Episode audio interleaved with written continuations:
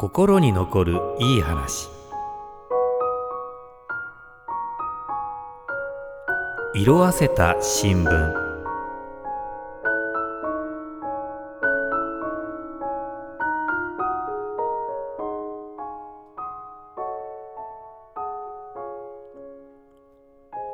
30年ぶりに父と再会した。長崎を出てこれまで成人。就職結婚我が子の誕生と人生の節目を迎えるたびに父を探そうと思ったことがあった。しかし女手一つで育ててくれた母への後ろめたさもあってか踏ん切りがつかないまま年月だけが過ぎていった。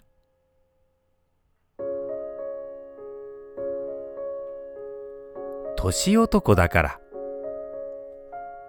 36歳になった4年前こじつけるように行動に移したのは心のどこかで今動かないと一生後悔するとの思いがあったからなのかもしれない。父と最後に暮らした佐世保市の役所に事情を話すと身内であると分かれば調べることができます。戸籍証明をお送りください。と説明を受けた。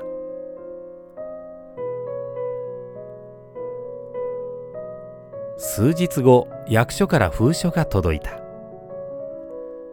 入っていたのは父の住民票。は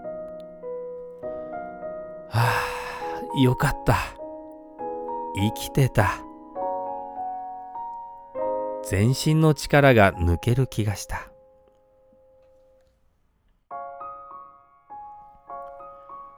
すぐに手紙を書いた。元気ですか？突然の手紙をお許しください。手紙には長崎市に引っ越してからのこと、大学からは熊本に住み、結婚して4人の子供がいることなどを書いた。最後に、お父さんに家族がいて家庭を大切にしたいなら無理にとは言わないが、会いたいです。と添えた。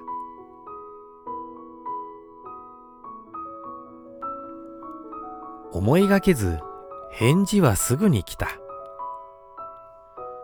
電話だった。元気か？手紙ありがとう。嬉しかった。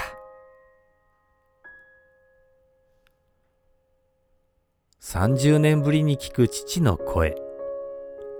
正直記憶にはないが、不思議と懐かしさがこみ上げてきた。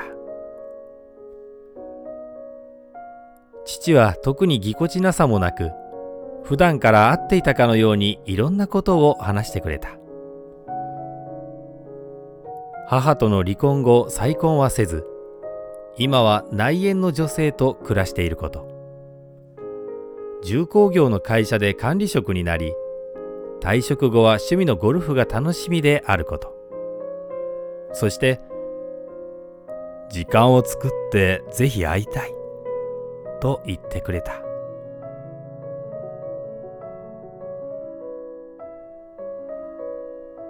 再会の日は真夏の青空が広がっていた。待ち合わせ場所の水族館入り口にはつばの広いストローハットにゴルフウェアの父が立っていた。久しぶりだね。30年ぶりに会う父は年齢よりも若く見えた。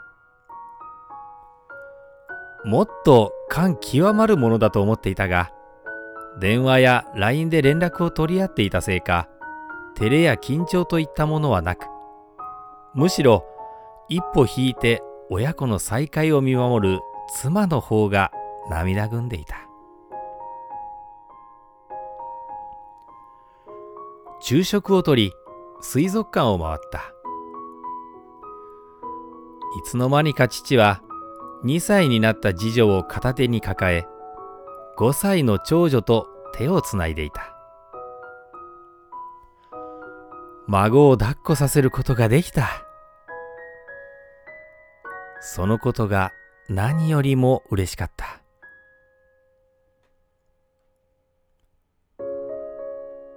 別れるとき、父は、渡したいものがある。と、車から封筒を二つ持ってきた。中には色あせた新聞が2部ずつ入っていた。それは私と姉が生まれた日の新聞と子供の誕生を紹介するコーナーに我が子が掲載された新聞だった。いつか会えた時に渡そうとずっと思っていたんだ。父は少しほっとした表情を浮かべていた。今回は同行できなかった姉に渡し、次は姉家族と一緒に会うことを約束した。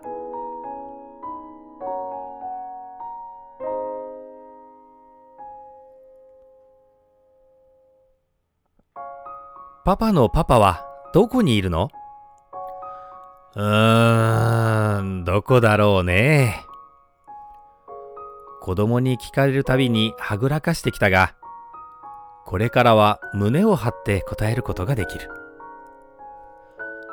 また、おじいちゃんに会いに行こうね。と。